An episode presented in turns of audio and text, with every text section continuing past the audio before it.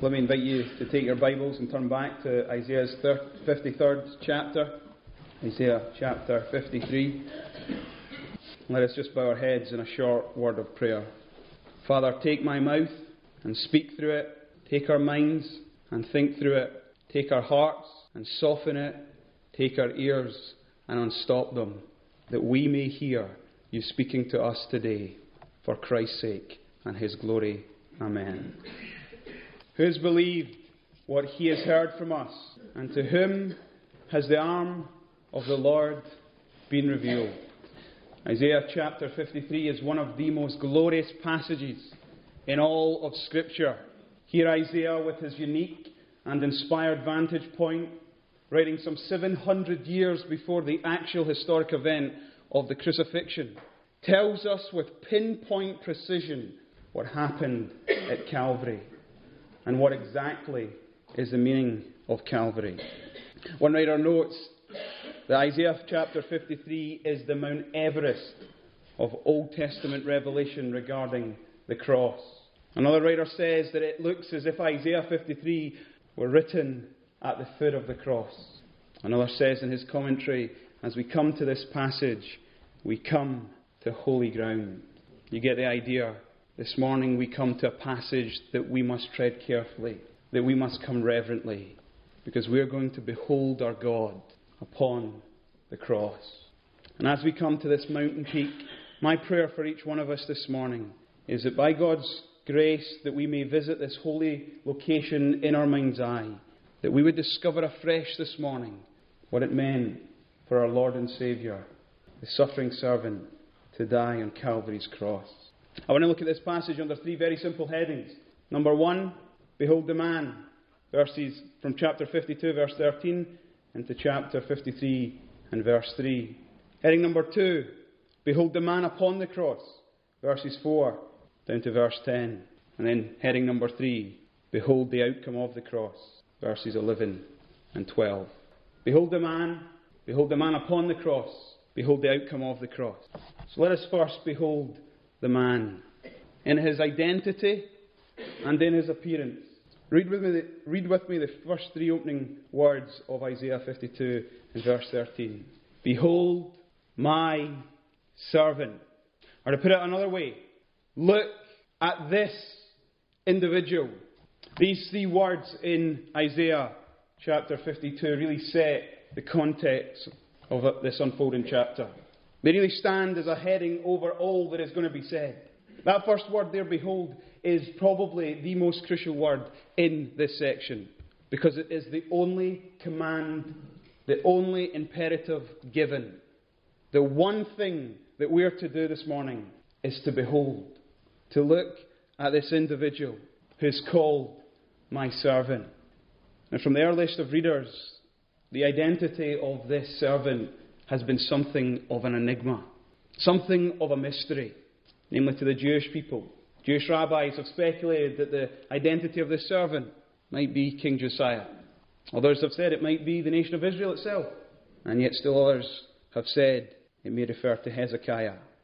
But we know that that is not the identity of the servant. The servant is, without a shadow of a doubt, our Lord Jesus Christ. Matthew, Mark, Luke, John all attest in their Gospels that the suffering servant of Isaiah is Jesus Christ.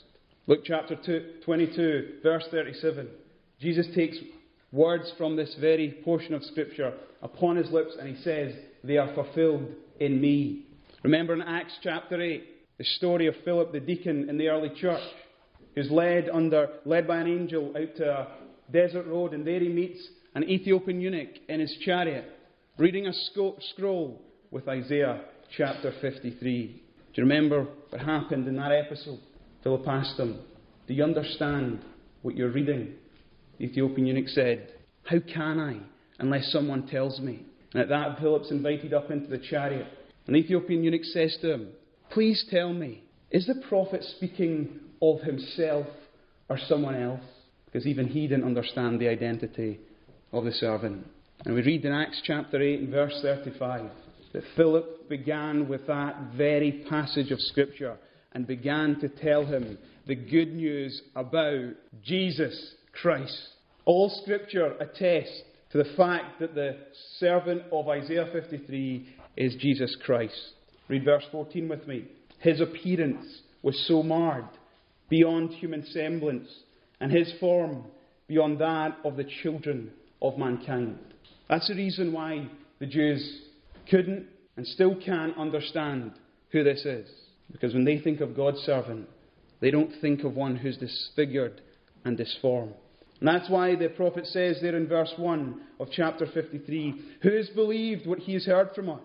And to whom has the arm of the Lord been revealed? The answer is no one.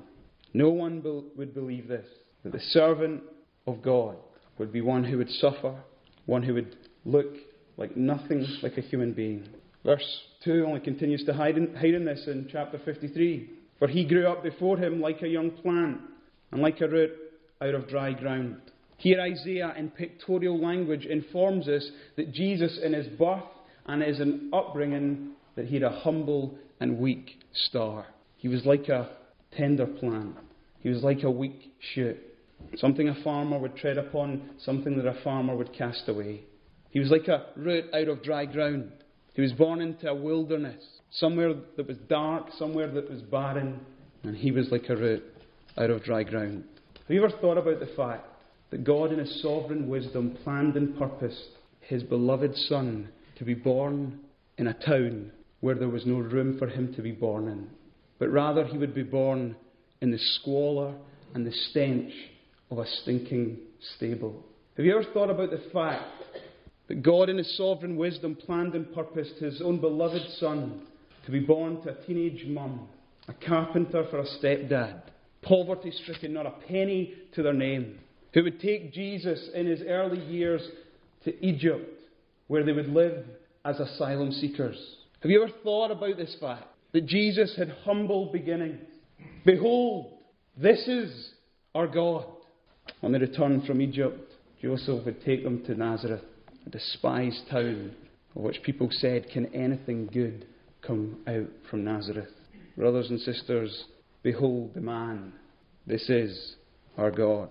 And it was not what God's people were expecting, it's not what God's people were supposing. Continue to read in verse 2. We see there that he had no form or majesty that we should look at him, and no beauty that we should desire him. God's servant was not to be majestic. God's servant did not come with a royal or a regal status. God's servant had no form or majesty that we should look at him. One of the most important theological points that teaches us is that God's ways are not our ways. God's thoughts are not our thoughts. If you had to be in control of your life from the beginning to the end and author your own story, or author a story for your own child, you would never author this, you'd never write this story. But God did. Isaiah goes on to speak of not just his identity, but of his physical appearance here. No form, no majesty, no beauty. That is to say that Jesus was not striking. If I was to produce a picture this morning of Jesus with his ten, with his twelve disciples, and I, I was to ask you, which one is Jesus? Not one of us could pick him out. We'd be most unimpressed. He would look like an untutored Galilean peasant with the rough hands of a carpenter. No beauty. He didn't look like the poster boy of his generation. He didn't have the looks of a Hollywood celebrity. Just as an aside, isn't it tragic that in our modern world we seem to have made a God out of physical beauty when the only true God lived here on earth without any outward beauty at all? Look at verse 3. Isaiah wants us to continue to behold this man. He says, He was despised and rejected by men, a man of sorrows and acquainted with grief. And as for one whom men hid their faces, he was despised, and we esteemed him not. Do you know, up until this point, Isaiah has been using the, the, the pronoun they, and he's been speaking about God's people as standing on the sidelines as mere spectators. But all changes in this verse because God's people are not mere spectators. God's people are implicated in the rejection of the servant of God. We esteemed him not. We despised him. We rejected him. We ignored him as merely insignificant and unimpressive. He was met with denigration, derision, and disparagement. God, such that God's servant was led to isolation and misunderstanding. No one had sympathy for him. Men even turned their faces away from him. He was a man of sorrows. That was because he was rejected by men. A man of deep mental anguish. He was a man who perpetually knew pain and suffering. Such was the hatred of man against him that it led to his torture and brutal execution. It all culminated in the agonizing pain and suffering of the cross. He was so badly beaten that we could not even recognize him as a human being. I remember two years ago watching the news. There was a story of a man called Paul Kohler. He was an academic. At home one night, and a gang of thugs, Polish thugs, came and they robbed him in his home and they beat him so bad that they showed you the pictures of his face. And I remember thinking, that guy doesn't even look anything like he used to. And then I thought, that is exactly what Isaiah was talking about. The only difference was the servant wasn't beaten by a band of thugs. This servant was beaten by a band of professionally trained, well skilled men in war, who with a staff beat him, who punched him, who hurled insults at him. There was the madness of mayhem as they mocked him, as he thrust a crown of thorns upon his head. There was the whipping in his back that lacerated him such that it looked like shredded paper. There was the steel, there was the cold steel spear that he thrust into his side. There was the rotten, rusty nails hammered into his arms and into his feet against a rugged cross. Professional men, well armed in war and well aware of how to beat this man up. Behold, the man this is our God, a man well acquainted with grief, a man intimately aware of suffering. Some of us might be here this morning and we're suffering in life. And sometimes we may sit and think to ourselves, no one knows what I'm going through. No one knows my pain or my anguish. Can I say to you lovingly, gently, sympathetically, it's not true. There is someone who knows what you're going through. There is someone who knows your anguish. Not someone who just needs to imagine it, but someone who's felt it deeply. And it is your God in Christ. Jesus Christ knows our suffering. He knows what it is to go through stress beyond any stress we could ever imagine. He knows what it is to sorrow. He knows physical pain. He knows ailment. He knows disappointment. He knows loneliness. He knows loss. He knows rejection. He even knows betrayal. Christ knows our pain. Behold the man. This is your God. You see, suffering makes him a man not able just to relate to us, but it also makes him the man who's able to rescue us. And that leads us to our second heading. Behold the man upon the cross. Beginning at verse 4, we transition from his unimpressive human appearance and his identity to why he came. And it's if at this point Isaiah moves us directly to the cross. He wants us to bring, he wants to bring us right under the foot of the cross. He wants us to stand beneath it and gaze upon the man upon the cross. Verse 4 starts with that word surely. Quite weak in our English translation. In Hebrew, it is emphatic. It literally means indeed, with strong force. Indeed, he has borne our griefs and carried our sorrows. Indeed, he was wounded for our transgressions. Indeed, he was crushed for our iniquities. He would behold the man upon the cross. You know, the word choice of Isaiah in this section is so profound and so poignant that we dare not read over them in haste. These words evoke so much. If you were a Jew reading this, you could hear the echoes of the sacrificial system whispering in your ear. Verse 4 He is borne, He is took up. Day of Atonement, the first go, taken by the high priest. He was to bear the sin of his people, taken upon the altar, sacrificed, then the blood sprinkled in the mercy seat. He is borne our griefs and carried our sorrows, second go, taken by the high priest, would lay his hands on it, his head, symbolically representing that he was transferring the sins of God's people upon it, confessing all of their sins upon it. And then he would take it and he would send it out into the wilderness, carrying away the sins of the people. He has borne our griefs, He's carried away our sorrows. In this one verse, we have the greatest doctrine of all of Holy Scripture the doctrine of penal substitutionary atonement. You know, the amazing thing about this is that the sacrifice is different, though, because the sacrifice is not an animal, the sacrifice is a human. This verse speaks of a human substituting himself in our place for our sin as our, as our substitute. George Smeaton, probably one of the greatest theologians ever produced by our denomination, wrote some of the best books on the atonement, said of this chapter, this chapter under consideration is so full of substitution that this idea colours its whole contents. And that is because the idea of substitution has always been at the heart of God's dealings with fallen mankind. Remember in the Garden of Eden, when Adam and Eve sinned, the first thing that happens, God's response to sin, is to kill an animal to clothe their nakedness. First thing that we're told in Genesis 4 is about two brothers and the sacrifice that they're to take to God. Noah gets off of the ark, and the first thing he does is make a sacrifice to God. Abraham, we meet, and the first thing he does is builds an altar to God. Jacob, so on, so forth. Day of Passover, firstborn lamb for the firstborn son. Sacrifice, sacrifice, sacrifice. Only difference this sacrifice is a human. All of it only, all of the Old Testament sacrifices only serve to point forward to the human being who would have to be sacrificed in our place. Because in the end, no animal can atone for the guilt of human beings. Has to be a perfect, innocent person. As the writer of Hebrews says, it is impossible for the blood of bulls and goats to take away sins. An innocent, an innocent animal cannot be the equivalent for a guilty person. So if you look back down at the text, it's interesting that Isaiah describes us all we like sheep. Then you go to verse 7. How does he describe the servant?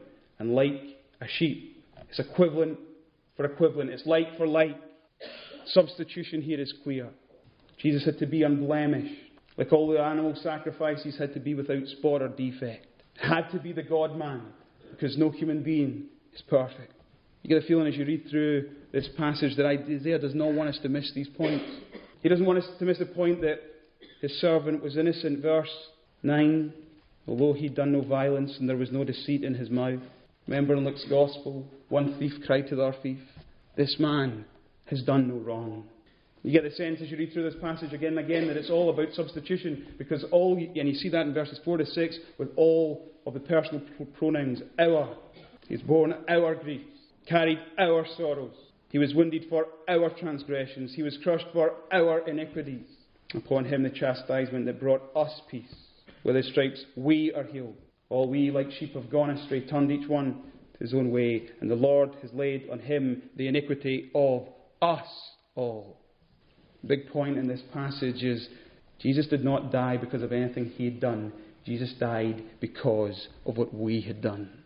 It's even more sobering to read back through these verses and change over to the word my.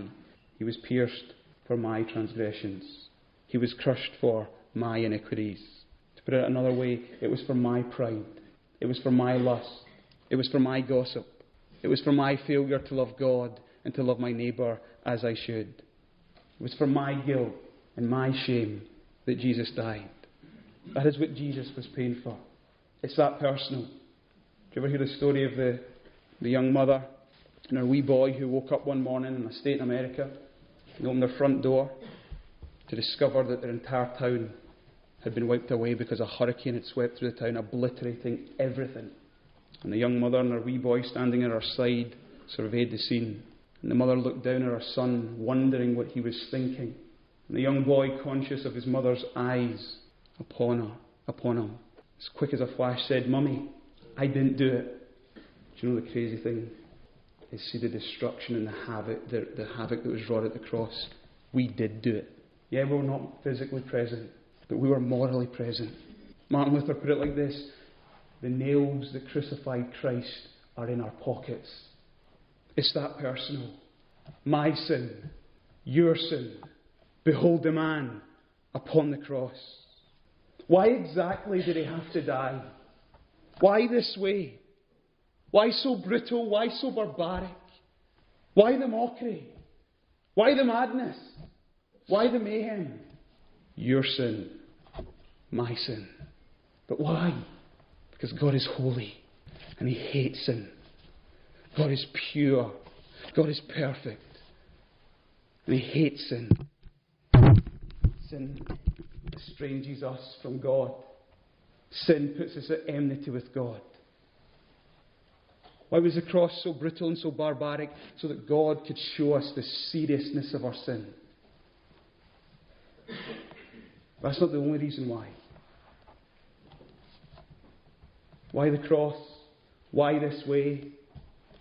Because God is love. Because God is love, and the paradoxical thing is, He loves sinners. Get your head round that. He's holy and hates sin, but He loves and He loves sinners. Like you and me. So why the cross? Because God is holy and God is love. And right there upon the cross, they kiss perfectly. Once read an article and it said, Who killed Jesus? God the Father killed Jesus. It is, as verse 10 puts it, it was the will of the Lord to crush him. Peter, preaching at Pentecost, put it this way This man was handed over to you by God's deliberate plan and foreknowledge, and you, with the help of wicked men, put him to death by nailing him to the cross. Do you know the worst part of Jesus' suffering? Was this part. It was his father that crushed him. They had been eternally united, lived together in unhindered fellowship, in the bonds of peace, bound together by a love that was so permanent, so secure. There was tranquility and harmony in the Godhead.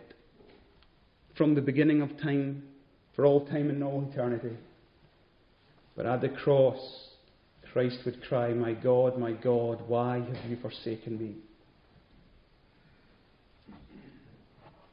Fully alienated in some way from his Father. Because his Father had to turn his face away, because his Father cannot look upon sin. He made him who knew no sin to become sin. Why?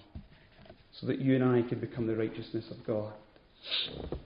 You know the agonizing, uh, and though agonizing though it all was, and our minds will never fathom the depths of the pain and the suffering of the cross. You know the stunning thing is this? Jesus was fully on board. Jesus was fully on board. We see that in this passage. Isaiah does not want us to miss it. He was oppressed and he was afflicted, yet he opened not his mouth. Like a lamb that is led to the slaughter, and like a sheep that before its shearers is silent. So he opened not his mouth. Do you know what the picture is there? That the silence speaks volumes. He willingly, lovingly laid down his life as the Good Shepherd for his own dear sheep.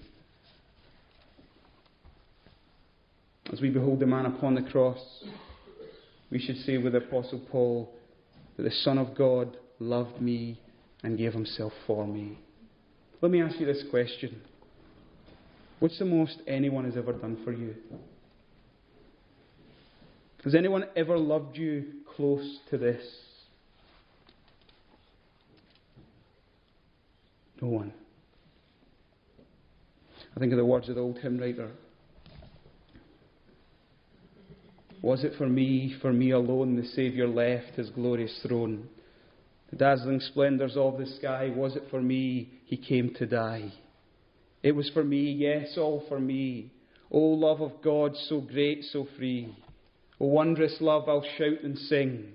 He died for me, my Lord, my King. Our hymn puts it, and can it be that, oh my God, should die for me. Sinclair Ferguson writes that when we think of Christ dying on the cross, we are shown the lengths that God's love is willing to go to win us back. Listen to this. We would almost think that God loves us more than he loves his own Son. We cannot measure such love by any other standard, God is saying in the cross, I love you this much.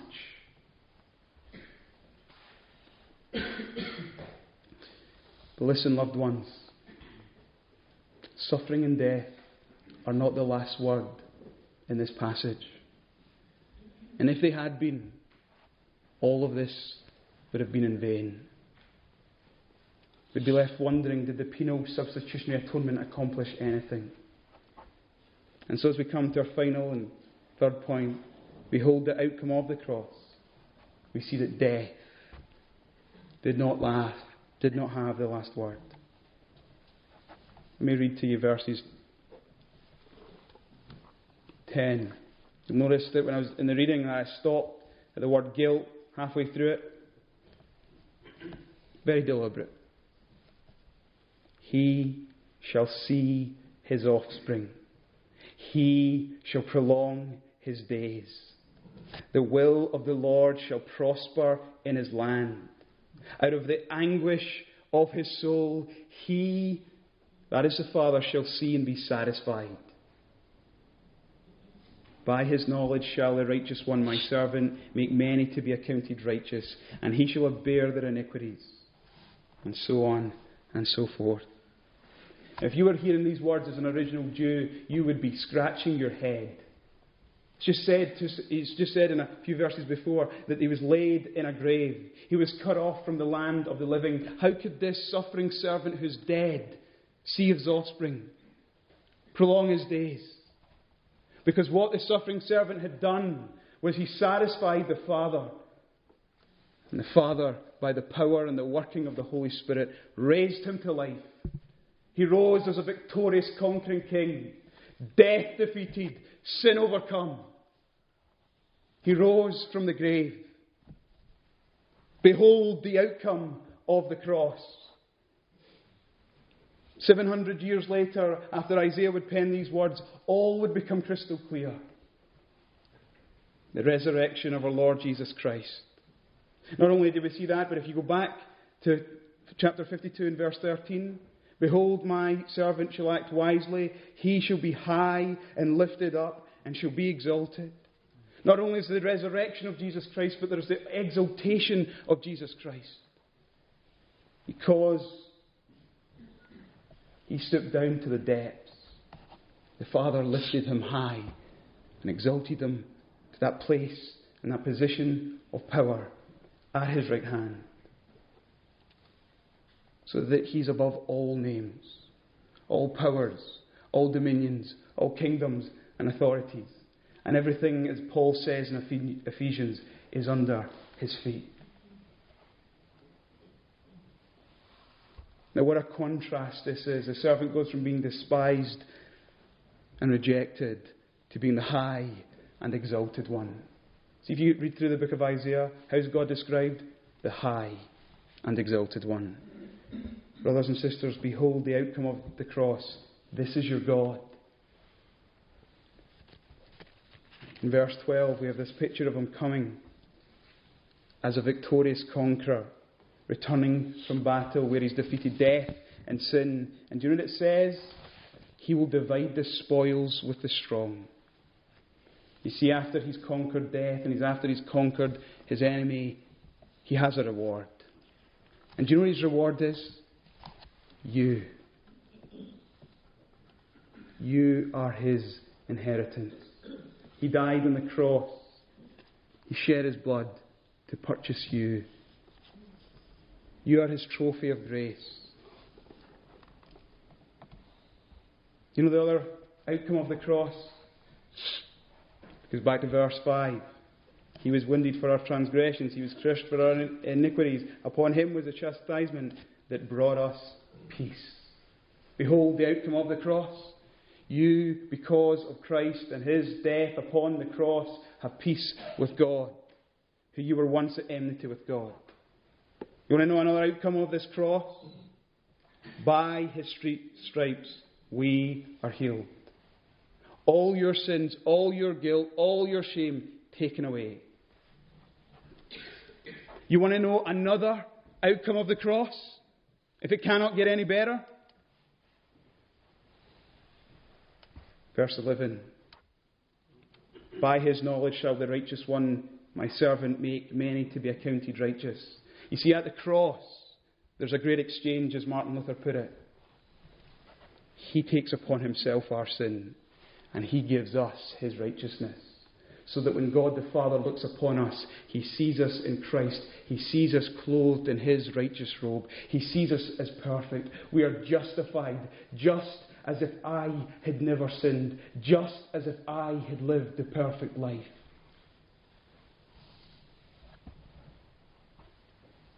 One more outcome of the cross. Last verse, last words.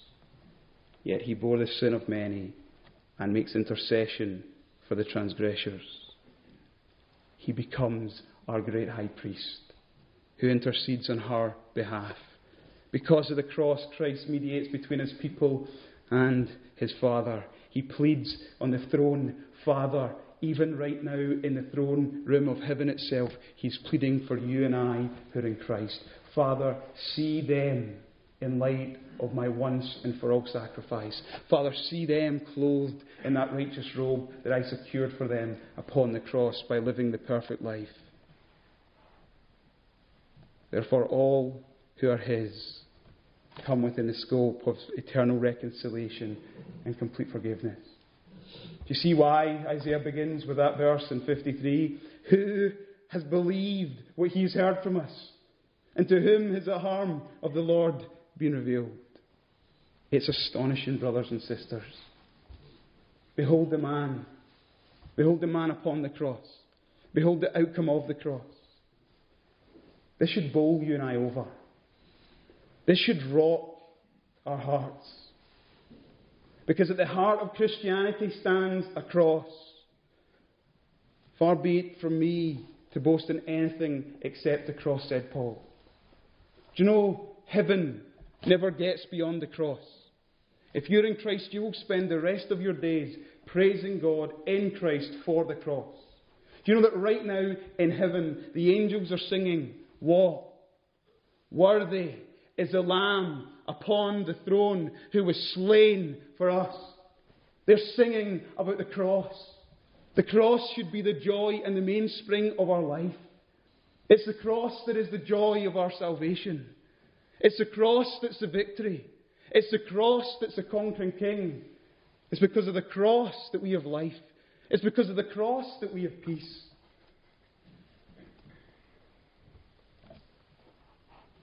One word in this passage for us to do. One imperative, one command. Behold, look to the man upon the cross. And you'll spend eternity looking upon him because one day when you see him, you will be like him and you will look. Let's pray. Father, we praise you for the victory of the cross. We praise you for your Son, our Saviour, the Lord Jesus Christ. Oh God, we thank you and praise you that your ways are not our ways, that your thoughts are not our thoughts. Father, our minds cannot fathom your great and mysterious plan. How in your pleasure you chose to crush your Son in our place for our sin as our substitute. And so we would praise you. We are so sorry that, like sheep, we have gone astray and turned each one to his own way. We are so sorry that it is our sin our lust, our pride, our guilt, our failure to love you that nailed him to that cross. We are so sorry that we have failed to be impressed and stunned by our Saviour. We are so sorry that we don't take the time to stare and gaze and fix our eyes upon the cross.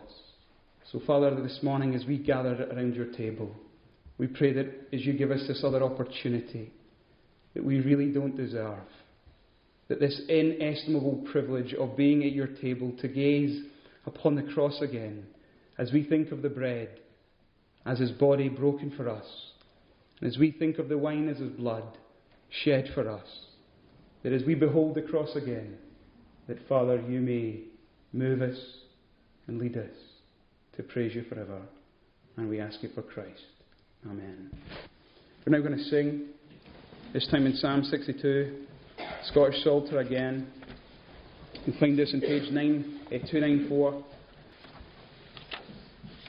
Psalm 62, verses 5 to 8. My soul, wait thou with patience upon thy God alone. On him dependeth all my hope and expectation. Let's sing verses 5 to 8 to God's praise.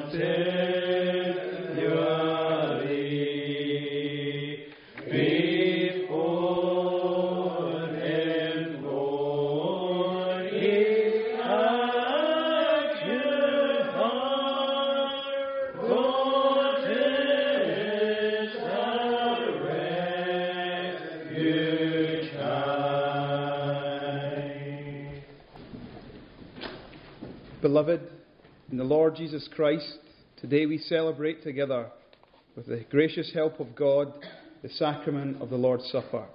And before the Lord's Supper is administered, it is the duty of the serving minister to fence the Lord's table.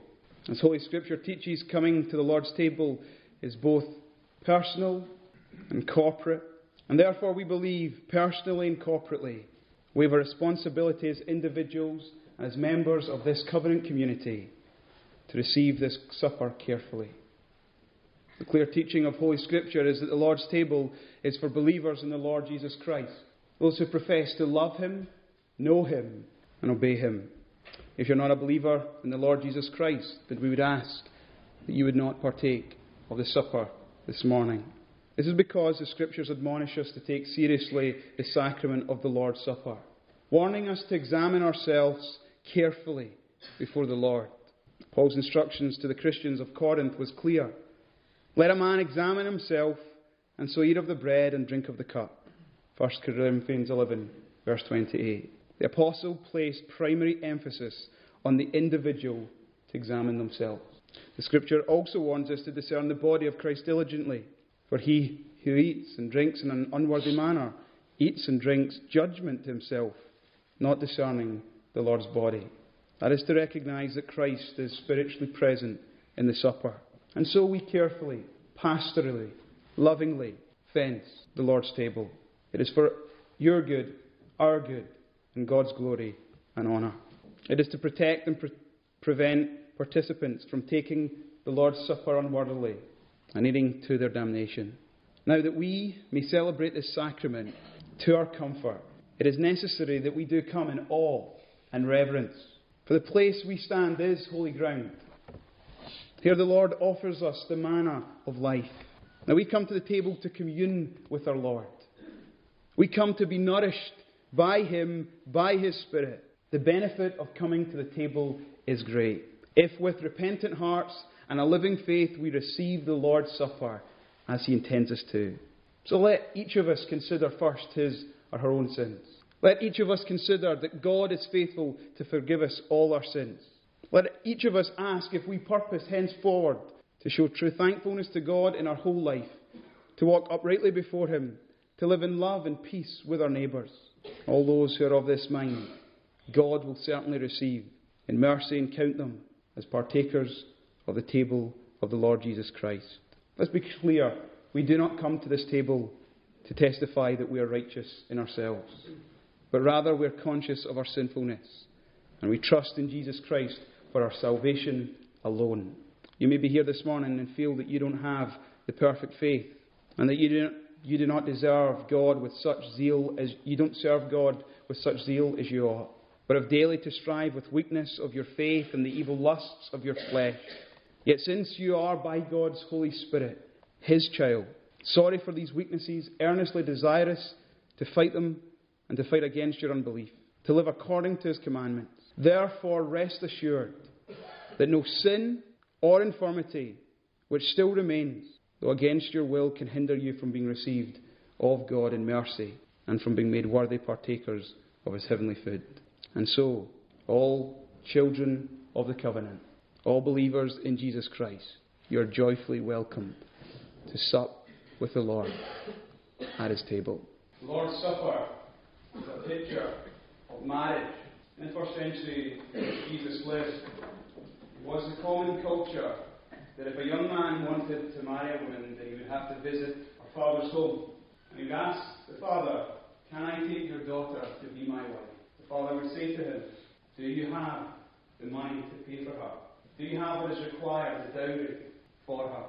The young man would respond in affirmative. Father would say, Then I want you to go away and prepare a place for her. On average, they would go away for a year. They would work up for the cost. They would make the preparations ready. The father would say, Come again.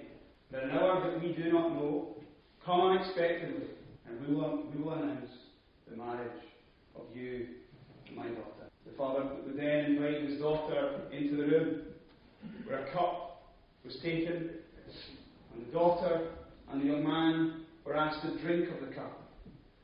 This was a sign and seal of promise to be made that they would be brought together in marriage. At that point, they were declared betrothed. The young man would go away. He would find money. He would prepare the place. He would come at an unexpected hour. A marriage feast would be announced. There would be celebration and joy. And at the marriage supper, a cup would be taken. We'd say to the bride and to the groom, Drink of this cup. Bring your marriage together under God.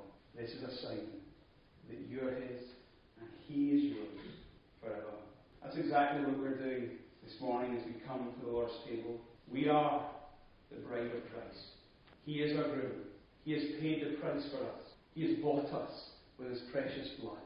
Not by silver or gold, but with His precious blood shed upon the cross.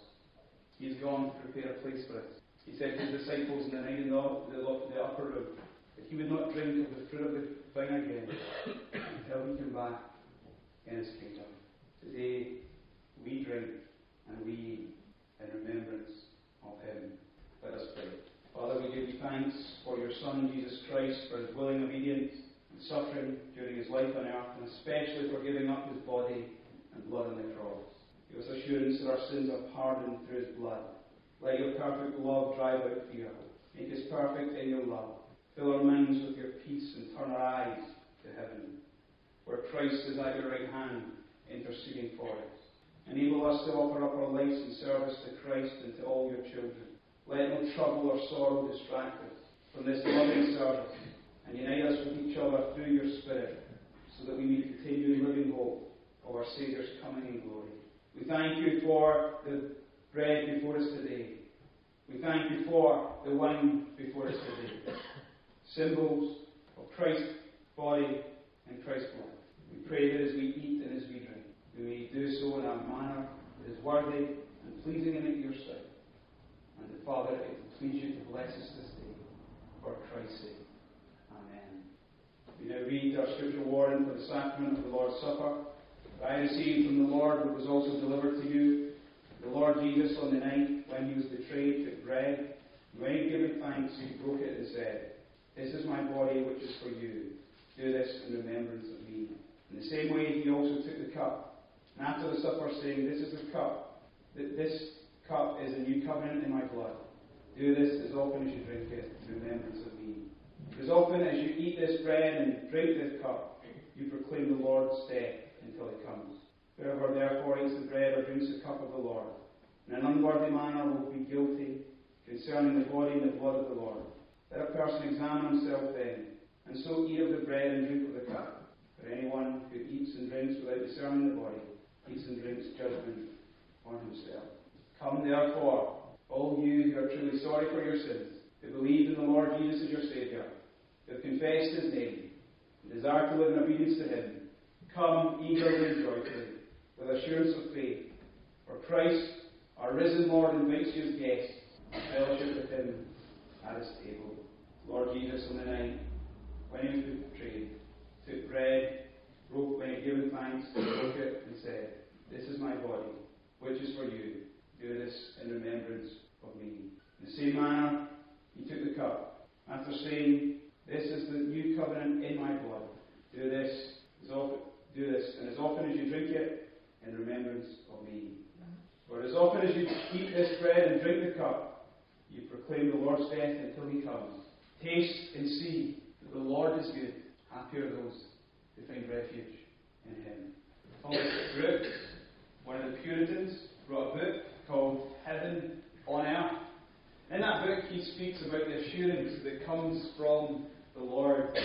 There's a small quote he has about the assurance and its connection with the Lord's Supper. I just want to read that with you. It was the principal end of Christ's institution of the sacrament of the Lord's Supper that he might assure them, that is his people, of his love, and that he might seal up to them the forgiveness of their sins, the acceptation of their persons, and the salvation of their souls. The nature of a seal is to make things sure and firm among, among men. So the Lord's, the supper of the Lord is Christ's broad seal. It is Christ's privy seal, whereby he seals and assures his people that they are happy here, that they shall be more happy hereafter, that they are everlastingly beloved of God, that his heart is set upon them, that their names are written in the book of life, that there is laid up for them a crown of righteousness, and that nothing shall be able to separate them from him who is their light, their life, their crown, and their all in all. End quote. Brooks would have us understand that the sacrament of the Lord's Supper is primarily about assurance. It is the main purpose for which the Lord Jesus Christ instituted it for his people, to reassure believers of his great love for them. It is, to use Brooks's words, to seal up to them the forgiveness of their sins, the acceptation of their persons, and the salvation of their souls. A seal is given for the express purpose of assurance. It is to make things sure and form among men. Brothers and sisters, be assured. You are His, He is yours, and one day we will sup with Him at the marriage feast of the Lamb in glory. We're going to sing and conclude ourselves in Psalm 72, on page 314, verses 17 to 19. Page 314, Psalm 72, 72. His name forever shall endure. Last like the sun it shall. And shall be blessed in him. Blessed the nations shall be called. Let's stand and sing this psalm. God's grace. Whose name